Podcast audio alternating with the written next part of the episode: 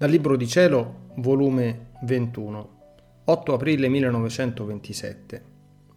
Come tutte le figure e simboli dell'Antico Testamento, simboleggiavano i figli della divina volontà, come Adamo da un punto alto precipitò su un punto basso.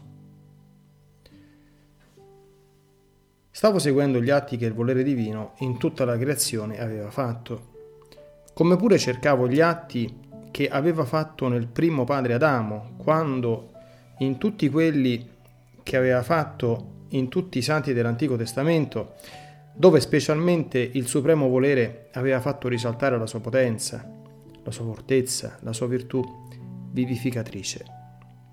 Ed il mio dolce Gesù, muovendosi nel mio interno, mi ha detto, Figlia mia, le più grandi figure dell'Antico Testamento, mentre erano figure ed ombravano il futuro Messia, racchiudevano insieme i doni, le figure e simboleggiavano tutti i doni che avrebbero posseduto i figli del Fiat Supremo.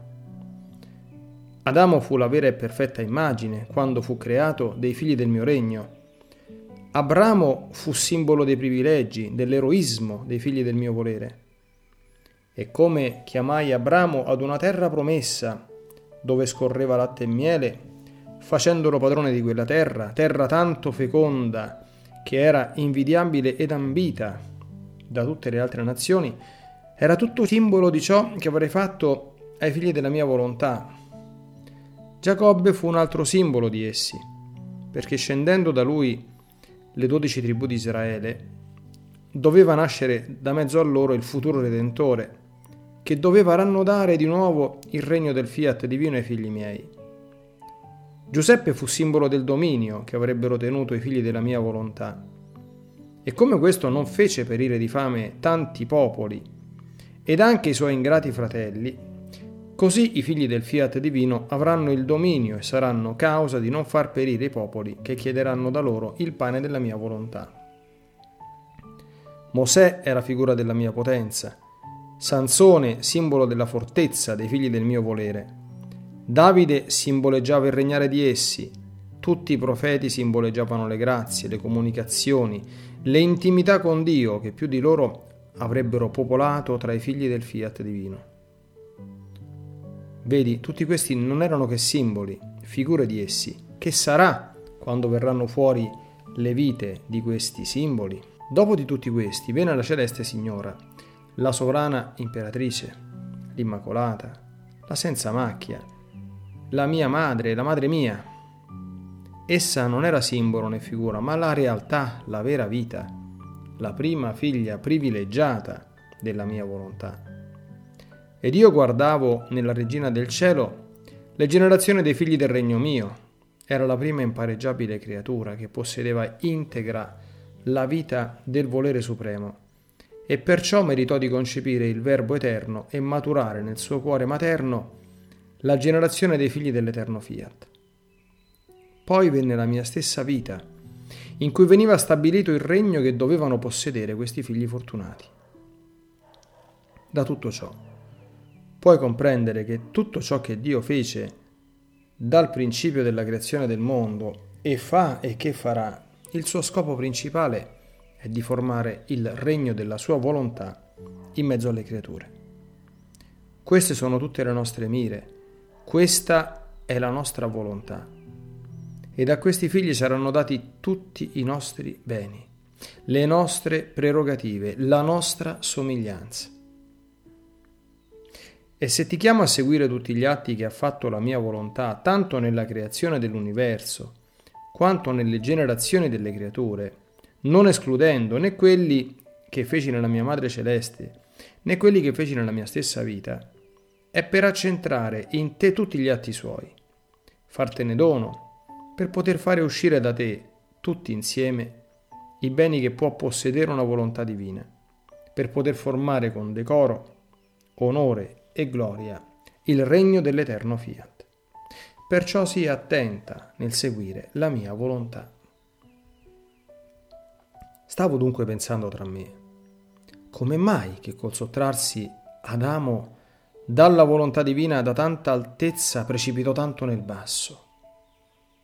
E Gesù, muovendosi nel mio interno, mi ha detto, figlia mia, come nell'ordine naturale chi cade da un punto altissimo o perisce del tutto, o rimane tanto sfracellato e deformato che gli riesce impossibile riacquistare il suo stato primiero di sanità, di bellezza e di altezza, rimarrà un povero storpiato, curvo e zoppo.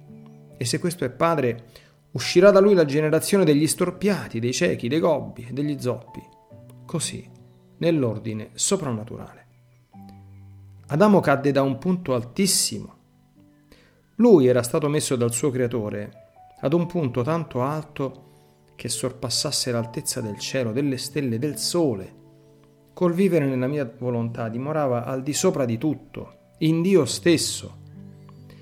Vedi dunque da dove precipitò Adamo. Dall'altezza da dove cadde. Fu un miracolo che non perì del tutto, ma se non perì, il colpo che ricevette nella caduta fu tanto forte che fu inevitabile il non rimanere storpiato, sfracellato e deformato nella sua rara bellezza. Lui restò fracassato in tutti i beni, indolenzito nell'operare, intontito nell'intelletto, una febbre continua lo debilitava, che affievolendogli tutte le virtù non sentiva più forza, né sapeva più dominarsi. Il più bel carattere dell'uomo, il dominio di se stesso era svanito, e sottentravano le passioni a tiranneggiarlo, a renderlo inquieto e mesto e siccome era padre e capo delle generazioni, venne fuori la famiglia degli storpi. Il non fare la mia volontà si credono che sia cosa da nulla, invece è la rovina totale della creatura. E quanti atti in più di volontà propria commette, tante volte accresce i suoi mali, la sua rovina e si scava l'abisso più profondo dove partecipare. Onde pensavo tra me.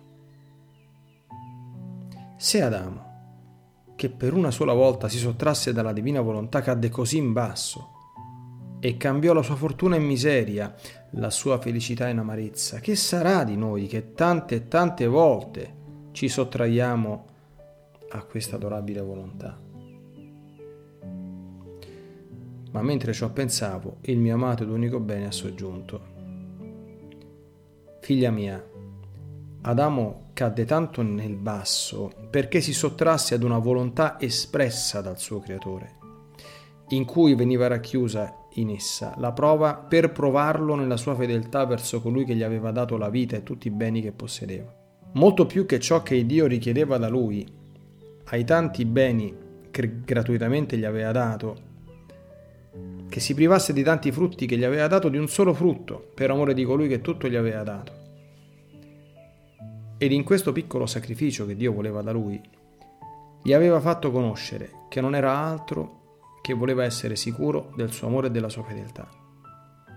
Adamo avrebbe dovuto sentirsi onorato che il suo creatore voleva essere sicuro dell'amore della sua creatura. Si accrebbe la colpa perché colui che lo tirò e persuase a cadere non fu un essere superiore a lui, ma un vile serpente, suo capitale nemico. La sua caduta portò più gravi conseguenze, perché era il capo di tutte le generazioni. Quindi tutte le membra, come connaturale, dovevano sentire gli effetti del male del loro capo. Vedi dunque che quando una mia volontà è espressa, voluta e comandata, il peccato è più grave e le conseguenze sono irrimediabili e solo la mia stessa volontà divina può riparare ad un tanto male come successe ad Adamo. Invece quando non è espressa, sebbene la creatura è in dovere di pregarmi per conoscere la mia volontà nel suo operato, se dentro nel suo atto c'entra un bene e la pura gloria mia, però se non è espressa non è così grave il male ed è più facile trovare il rimedio. E questo lo faccio a ciascuna creatura per provare la loro fedeltà ed anche per mettere al sicuro l'amore che dicono di volermi. Chi è che non vuole essere sicuro di un potere che acquista? Tanto che giungono a farne una scrittura.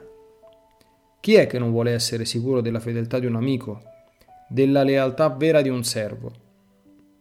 Onde, per essere sicuro, faccio conoscere che voglio i piccoli sacrifici, i quali le porteranno tutti i beni, la santità, e realizzeremo lo scopo per cui gli uomini furono creati. Invece, se saranno restii, tutto sarà sconvolto in loro e tutti i mali gli piomberanno addosso. Però il non fare la mia volontà è sempre un male, più o meno male, secondo la conoscenza che di essa si possiede.